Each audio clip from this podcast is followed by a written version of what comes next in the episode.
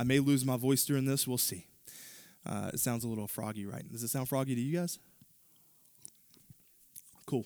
Um, all right, so we're in a series, uh, a teaching series uh, that we've just started last week, and, and we're really just really digging into this, uh, some fun, fun stuff. Um, here's what I want to say just as we get going. We live, and this is kind of a sum up of last week as well, we live in a natural world. We live in a, in a world that we can see, that we can touch, that we can feel. We live in this very natural world, a world that's all around us. We drive, drive in cars and we live in homes. We, we go to school and we go to work and we have interaction with other people. And it's, it's very easy, if you're like me, to live your entire day, your entire week, your entire month, even whole seasons of your, of your life and not be conscious of the fact that there is another world that surrounds the physical world. This is a supernatural world. All right, and so we're in the middle of a, of a series of talks that addresses the supernatural world. It's a series called Angels and Demons. Angels and demons. And so there is this supernatural world. We talked about this last week. There's a supernatural world surrounding the physical one that we can see right here in front of us today. And so what we want to do uh, over the course of this series is just sort of like pull back the curtain a little bit and sort of catch a glimpse of this other world. Uh, last week we talked about angels and who they are and what they do. And next week we're going to tackle heaven and hell. But this week we're going to focus on Satan and his demons. I don't know if anybody else uh, likes magic. Is any, any magic fans in the house? A couple okay? People are afraid to raise their hand because it's church. I don't know if i should like magic. It's a, uh, so that's okay. I, I, used to be in the magic like like love magic watching musicians okay? Uh, i love trying to figure out how they pulled off these stunts these like incredible stunts that they did. I love trying to uh, i love getting fooled. I love getting like you know when, when they just play with your mind. Uh, i love watching david copperfield uh, back in the day. Penn and teller are, are incredible. Uh, david blaine just does some wacky out there stuff. Um, and, just trick your mind into believing like all of like these these incredible things like that they do these incredible tricks. And so uh, years ago this magician his, his, name was val valentino and uh, and he decided he took it upon himself to tell all the tricks of the trade. Right? You may have seen this you may have heard of this. He went on tv and he started sharing how some of the most famous and mystifying tricks in history were actually done. He, he revealed it all and of course, he got a ton of kickback from the magician community. They hated that he was revealing their secrets. And here's the thing today I imagine that the enemy is not at all excited today because we're going to we're going to begin to show what he's all about. And ultimately, at the end of today, at the end of the day, this is all about victory. The same thing that we just sang about victory. Can we praise God for victory this morning? Come on.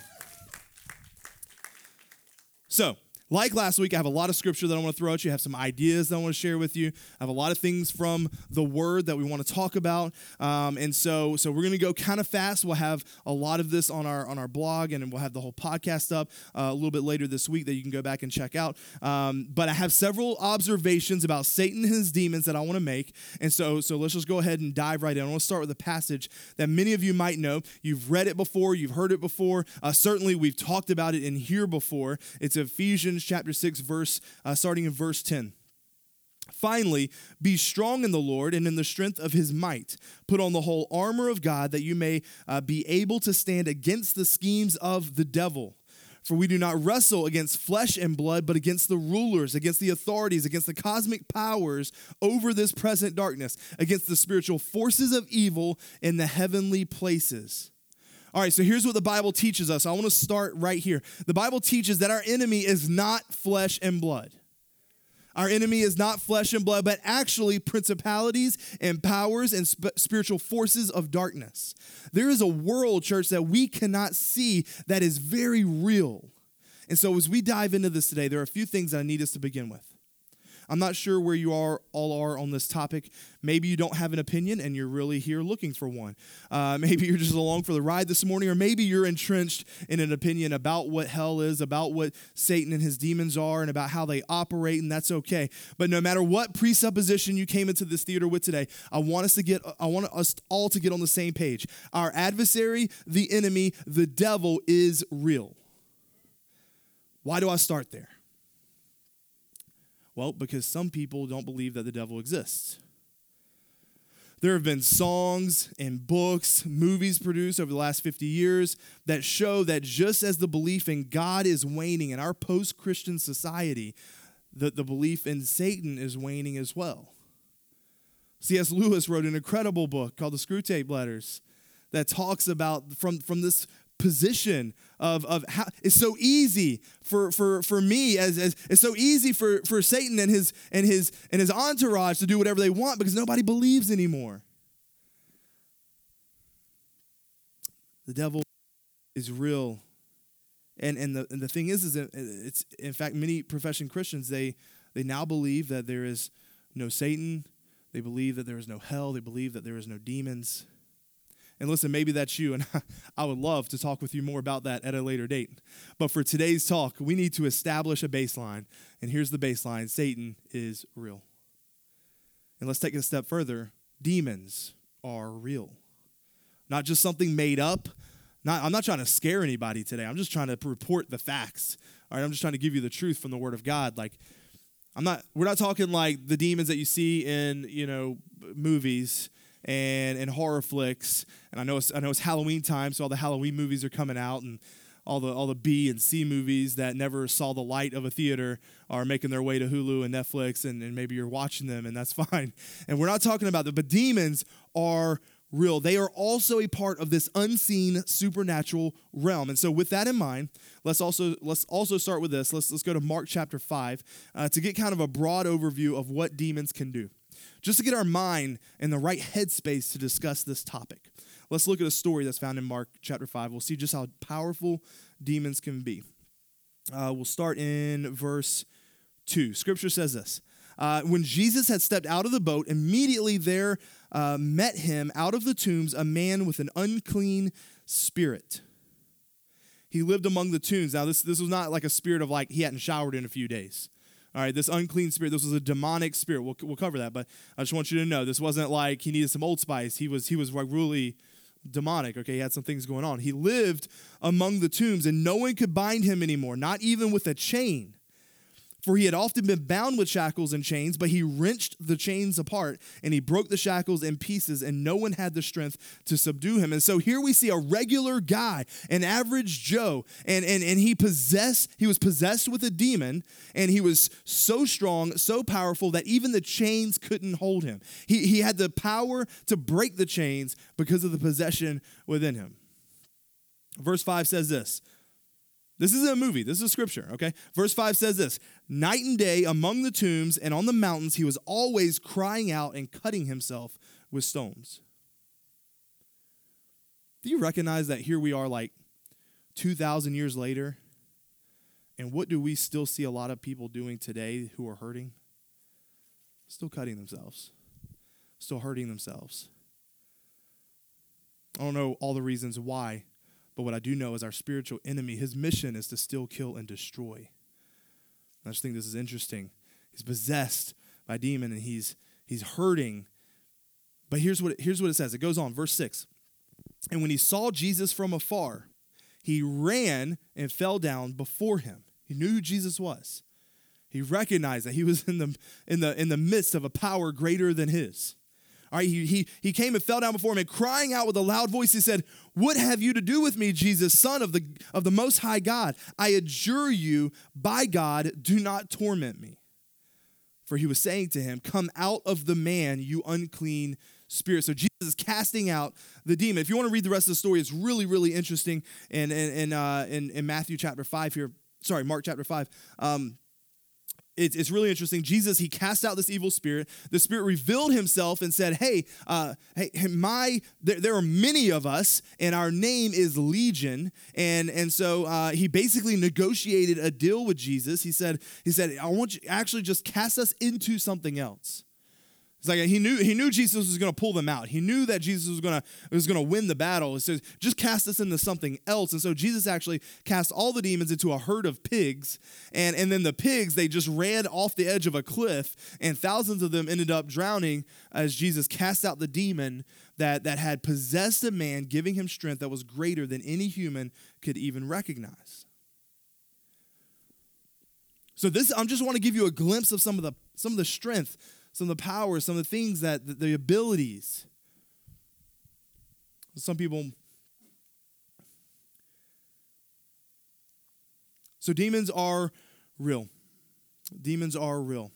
Have I ever encountered a demon? That's a line I know. Just like last week, I know people ask like, you ever seen an angel?" You know, you say angels are all around us. Do you do you know how do you know they exist? Have you seen? Them? Have you experienced them? Have you walked among them? Well, the answer is probably.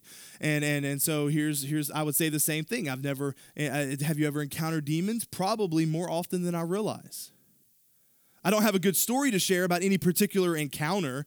Uh, I do have friends who have been in the mission field that have experienced unbelievable attacks from demonic forces, things that could not be explained by man, things that would like if you're sitting around a campfire that will just like chill you to the core if you're sharing this scary story about about but but it's real about demonic forces doing some some unbelievable things. Um, but but it's th- their stories are not what causes me to believe in demons. The word of God is what tells me that demons are real. The word of God says they are real, and so I trust they are real. So since we have questioned, uh, established that they are real, let's let's answer this question: Where did Satan come from in the first place? And this is a it's a tricky one.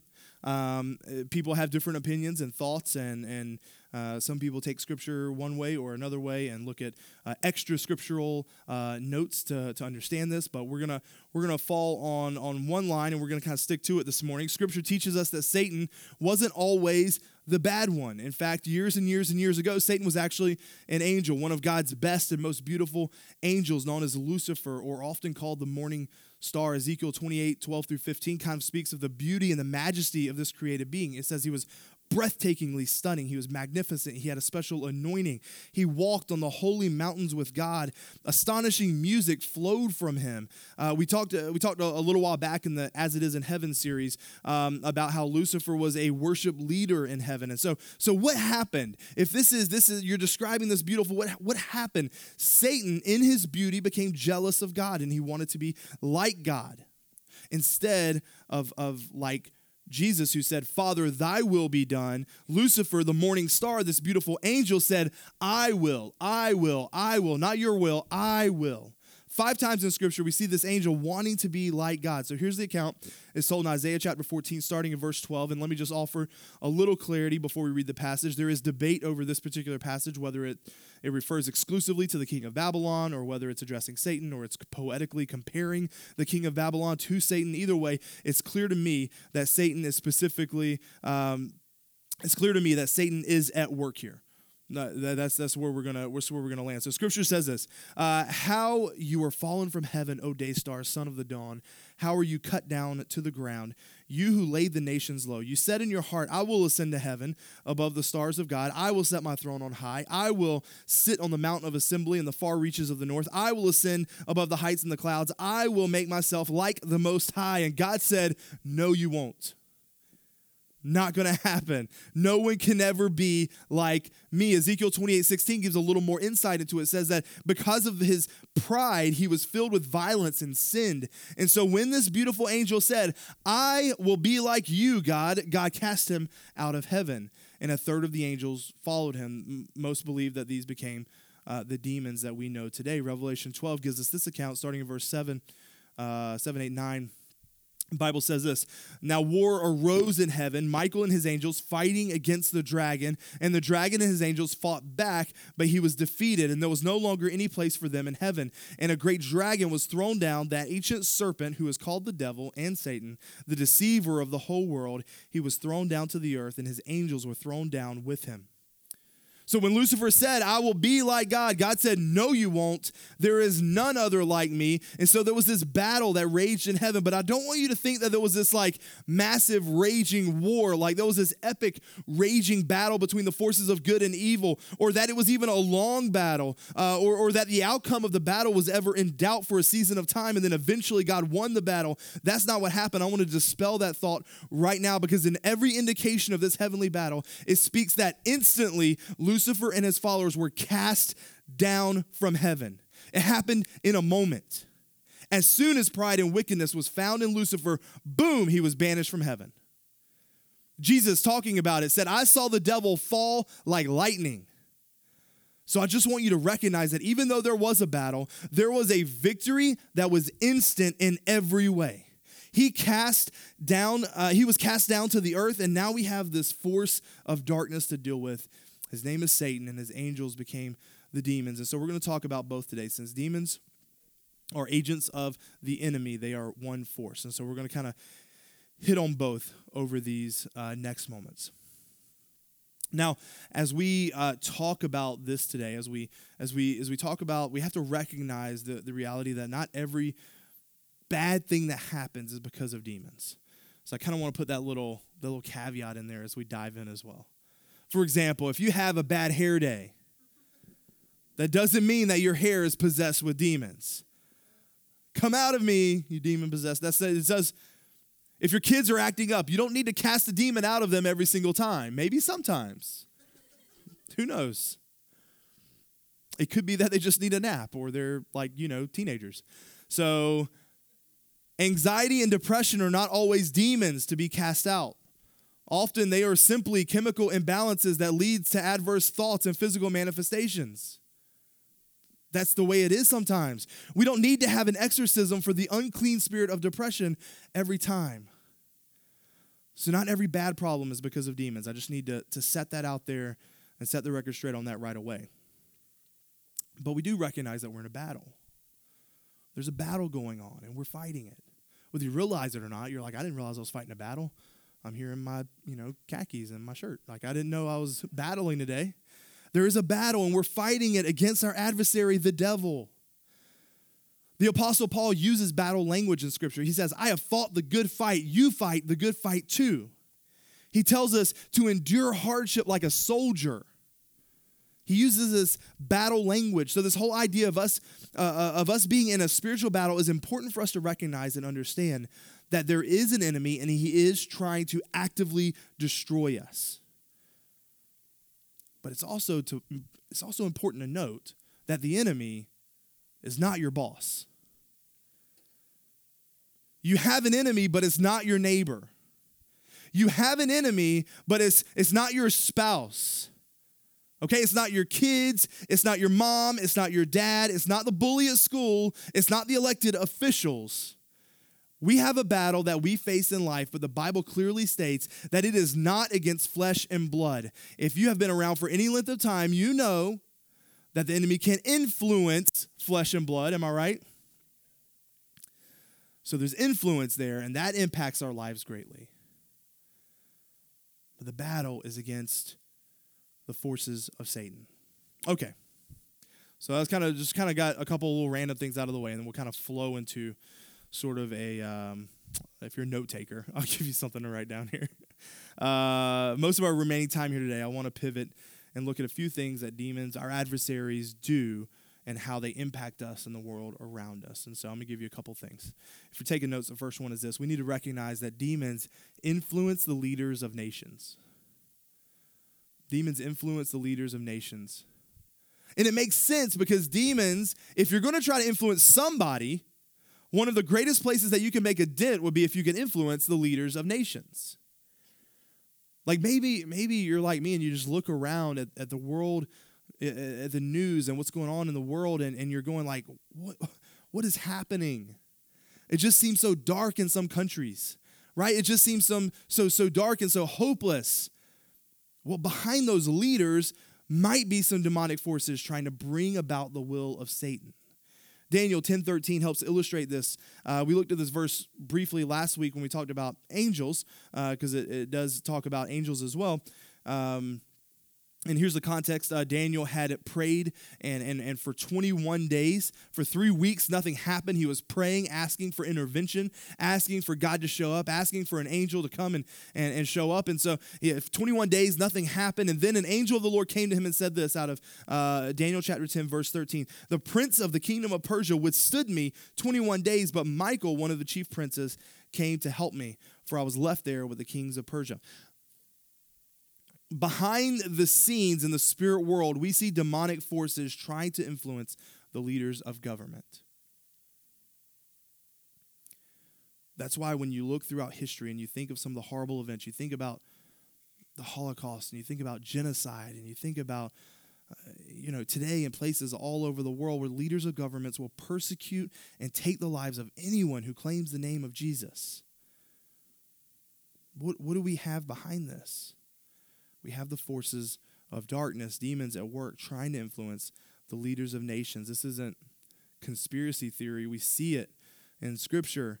The angel battled the angel battled against the prince of Persia who had an, an, a spirit, a demonic spirit, a demonic force behind him. That's an angel doesn't have to battle a man, right? It, it just he he wins. Okay, it just it just happens.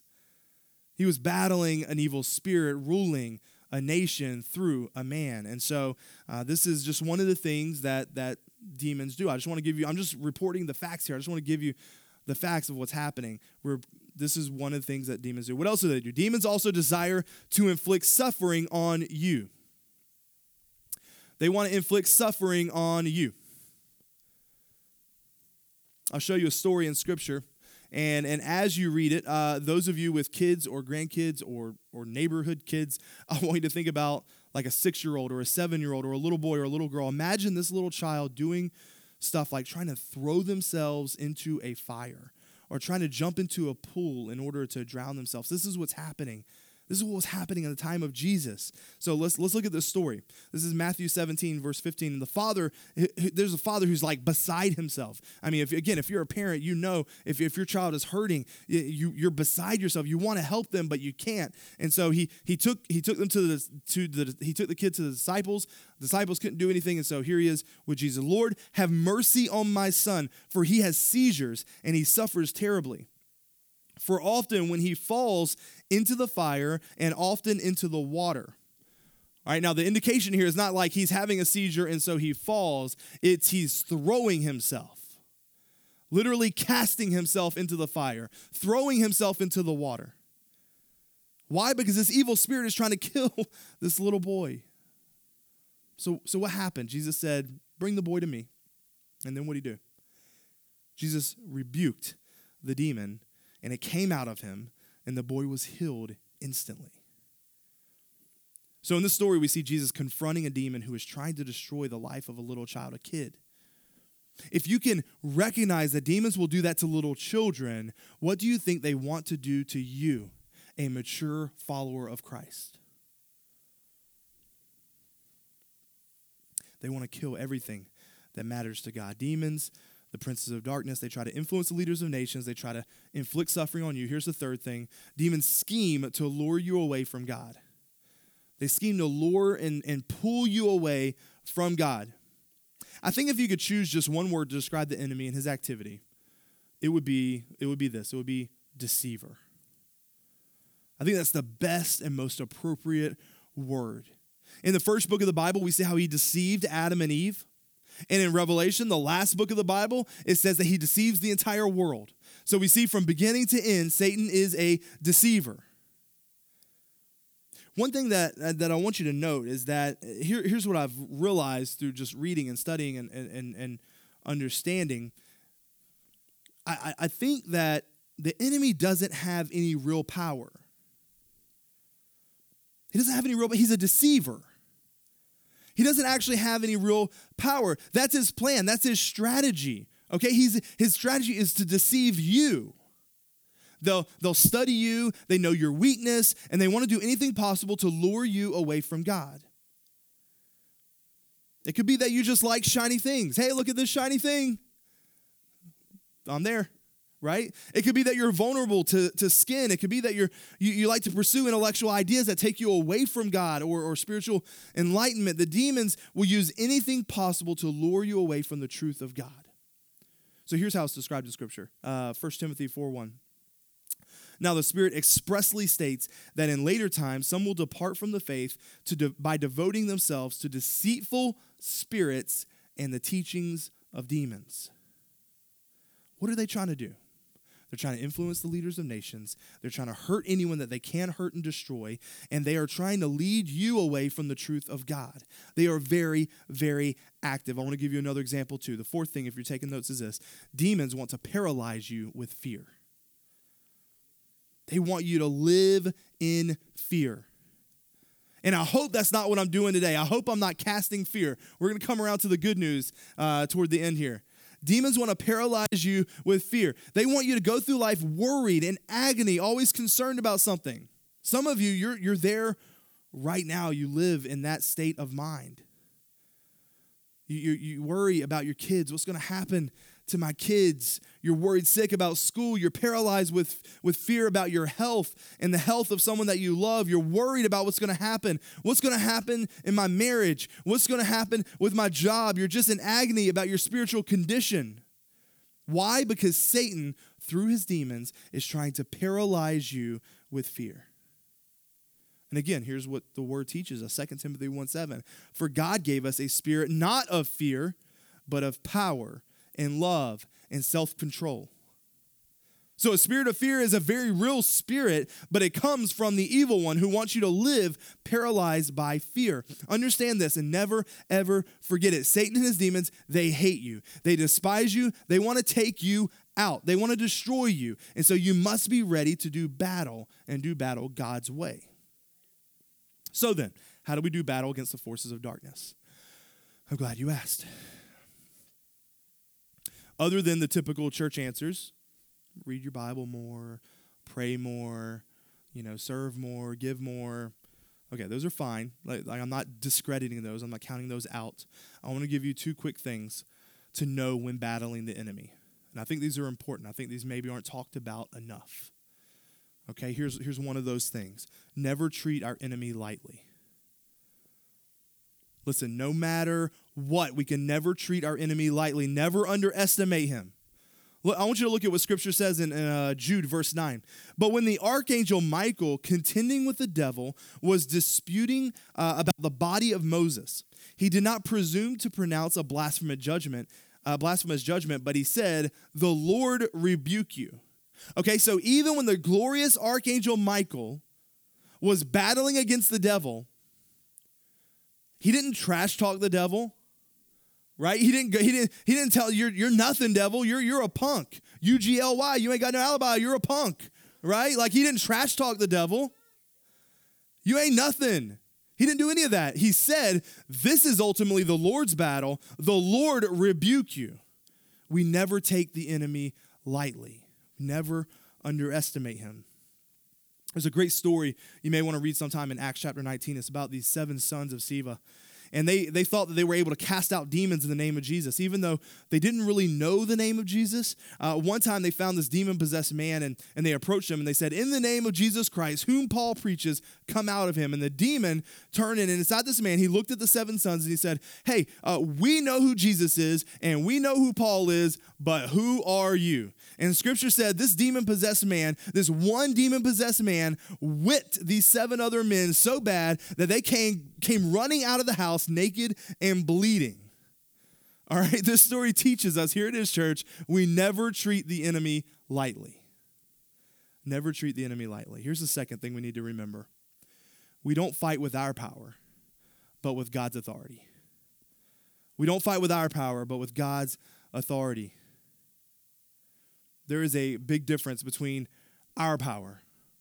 Our power is not good enough. Our power is not great enough. We fight in the authority of God through the name of Jesus Christ. And here's what scripture says Matthew 10 1. And he called to him his 12 disciples and gave them authority over unclean spirits to cast them out and heal every disease and every affliction. Okay, here's what's interesting here Jesus didn't give his disciples his power, he gave them the authority to do it in the power of Jesus. And there's a big difference there.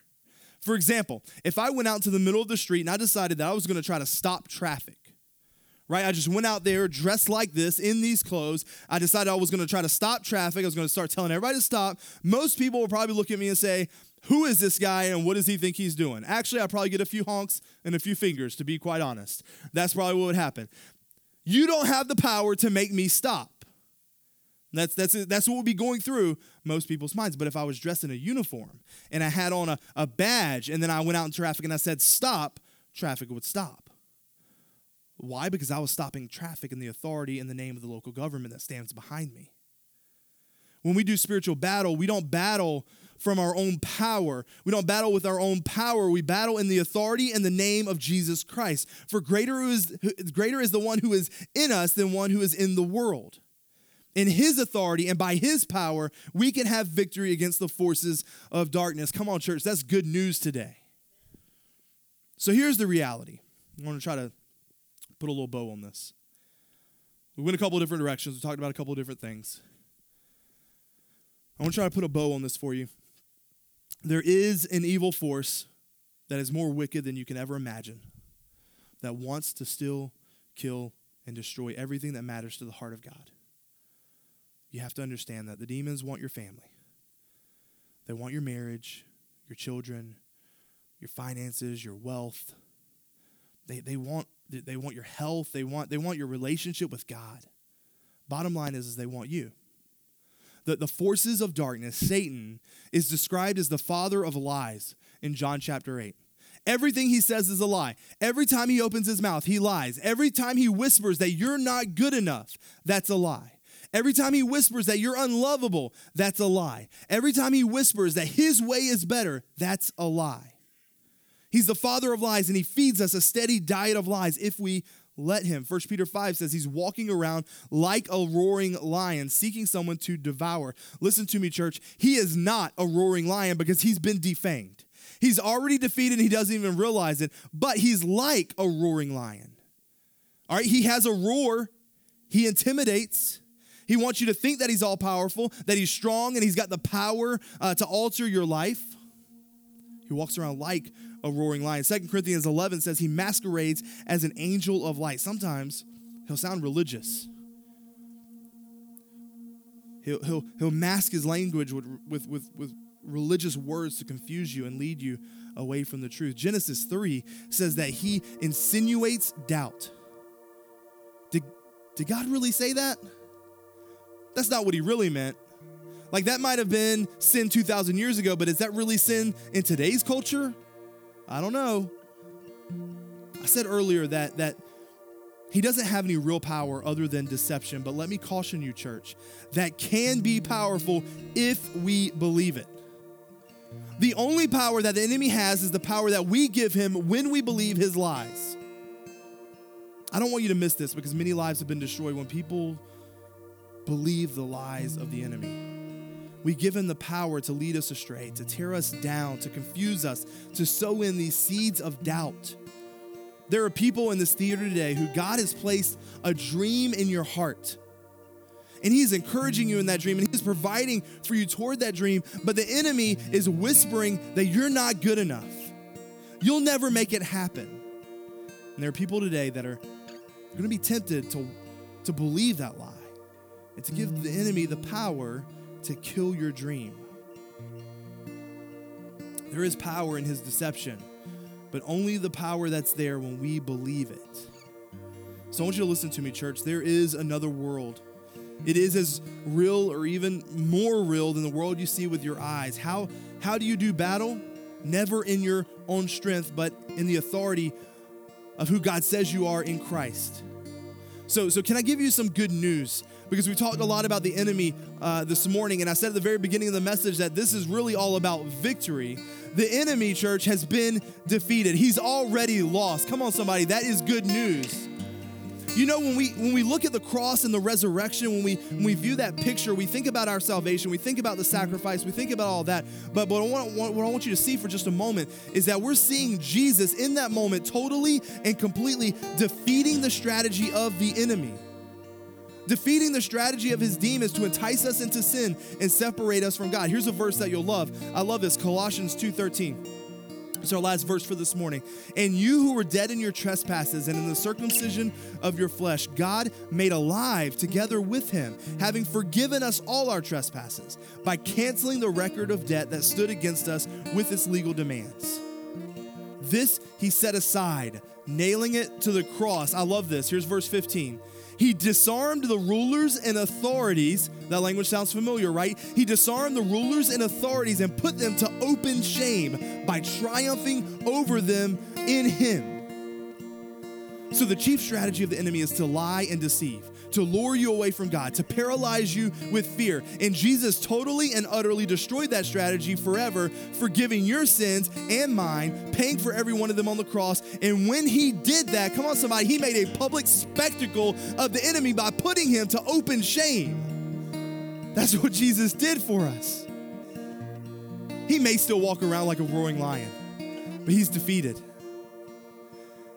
The demons he controls are defeated, and we have the privilege of fighting not for victory, but from a place of victory. Can we just go ahead and bow our heads and pray together this morning? All heads bowed. As we talked about this, some of you may recognize right now, and you may say, honestly, I feel like I am under attack. There are so many things that are going wrong in our lives and around us and the people that we love, we feel like we are under spiritual attack, a heavy spiritual burden. The reality of it is, you very well may be. The forces of the kingdom of darkness are trying to take you out, and you may just say, you know what, Robbie, would you just pray for me? And the answer is absolutely, I will. But let's let's pray together. So let's take a moment to do battle in a spiritual world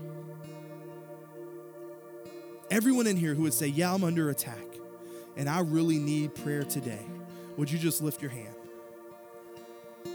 Hands all over the room. I'm under attack and I need some prayer today. I need to do battle in the spiritual realm today. Just lift them up high all over the place. All right, let's go to the Lord together in prayer. Father, thank you for who you are. Thank you. You are all powerful. You are all knowing.